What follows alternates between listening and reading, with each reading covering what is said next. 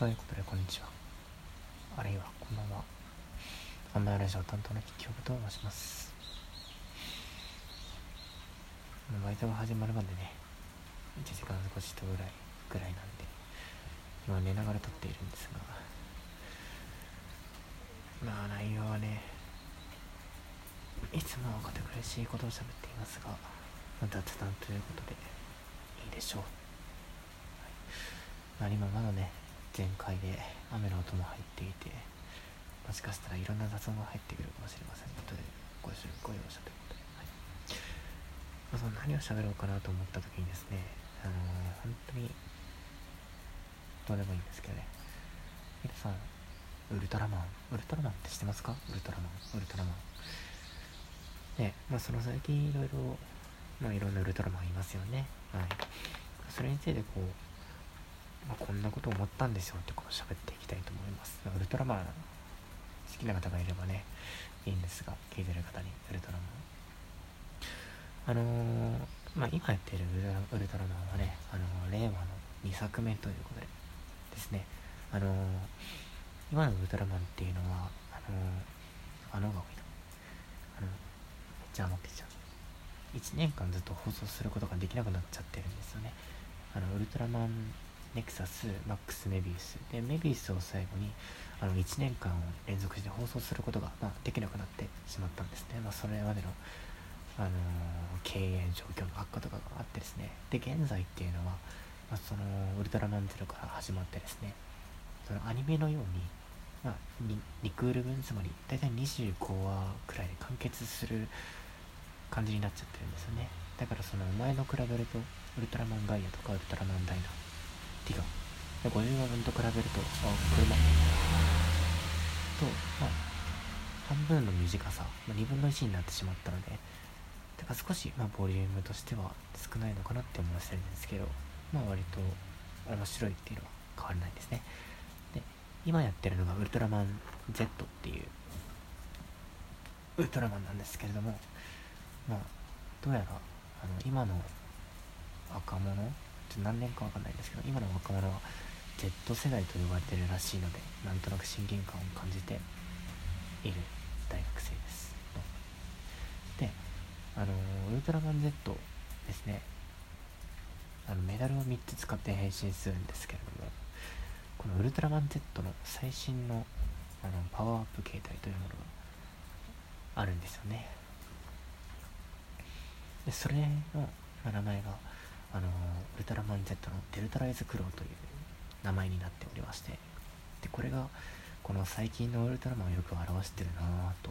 まあ、勝手にあの感じた次第なんですがあのー、皆さんがね、うん、その聞いてる年齢層わからないんですけどもその最近というか、まあ、2000, 2000年代2000年代ぐらいのウルトラマンっていうその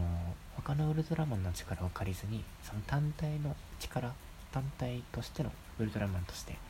その敵に立ち向かっていくっていうのがまあ基本だったわけですね。はい。でもその2010年代2020年代ウルトラマンまあ多分今後の傾向になってくると思うんですけど他のウルトラマンの力を借りて変身するっていうのが結構多くなってきたですよね。あのニュージェネレーションヒーローズっていう風に調べていただければ、あの、ウルトラマン、あの、割と出てくるかなと思いますね。ウルトラマンオーブとか、ウルトラマンルーブとか、ウルトラマンジードとか、ウルトラマンゼロ、ゼロもね。うん。で、その話を漏らしてですね、あの、本当に雑談だな。あの、ウルトラマン Z のデルタライズクローという新形態なんですけれども、先ほど言いました、ウルトラマン Z は3つのメダルで変身します。ということですね、それに使われているメダルがですね、えー、ウルトラマンゼロビヨンド、えー、ウルトラマンジード、そしてウルトラマンビリアルのアトロシアスという形態の、まあ、ウルトラマンが、まあ、メダルになってですね、その力をお借りするという形で、ウルトラマン Z がデルタライズクローに変身するという感じになっているんですが、この時点でウルトラマン Z というのはウルトラマン Z そのものの単体の力に加えて、ウルトラマンゼロ、ウルトラマンジード、ウルトラマンベリアル、この3人のあのウルトラマンの力を借りているわけですね。つまりこのデルタライズクローという形態は今現時点で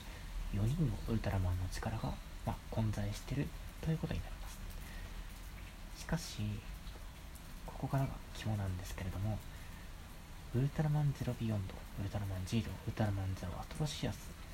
実はこの3人のウルトラマンも別の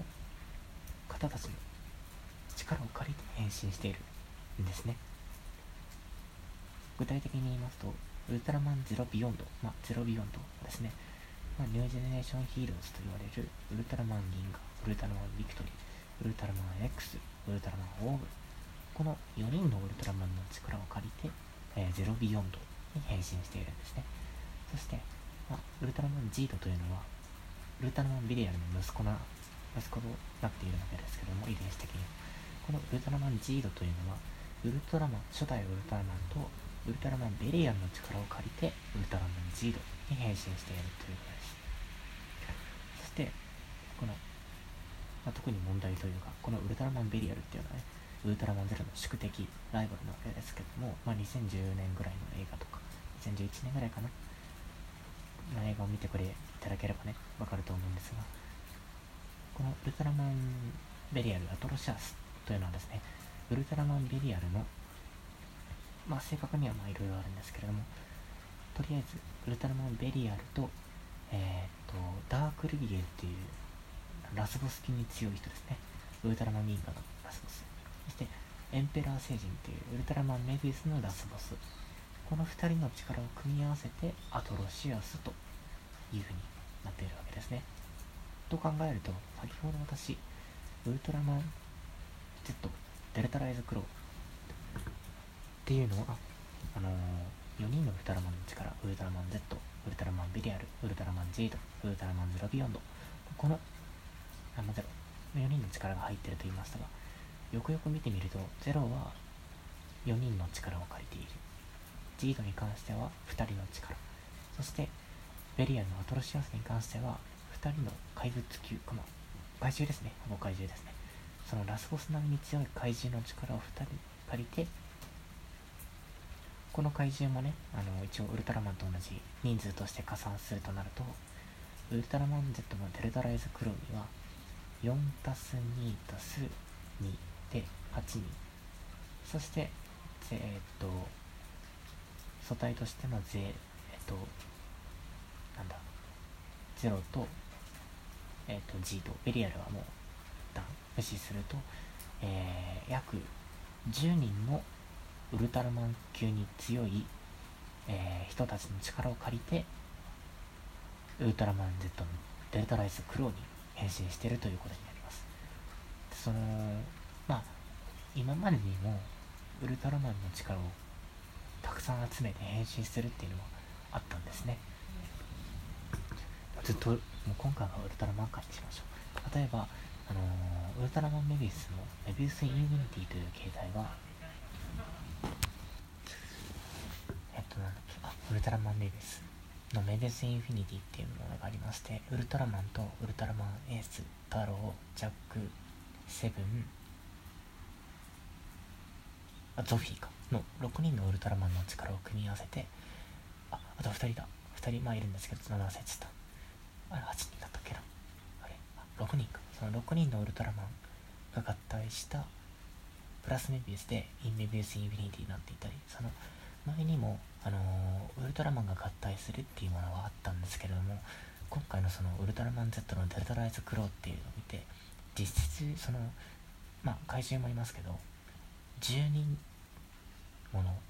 そのめちゃくちゃ強い人たちの力を借りて変身してるってなるとなんかめちゃくちゃ力借りてんなと思っちゃいましたね。そのなんか最近思うのがウルトラマン単体として強くなるっていうのはあんまりないのかなって思っちゃってうんなんか新しい携帯が出るのは面白いんだけどなんか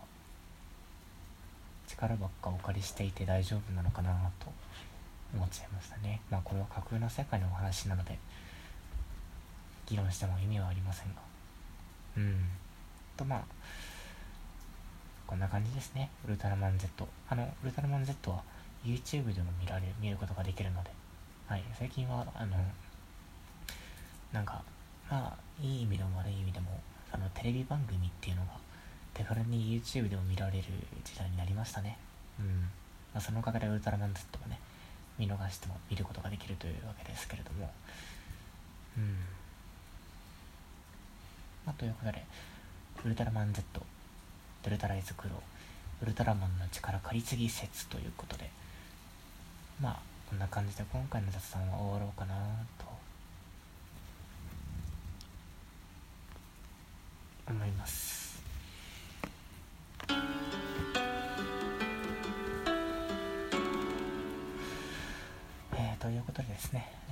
唱担当は筆記でした。ウルトラマン雑談に付き合っていただきありがとうございます。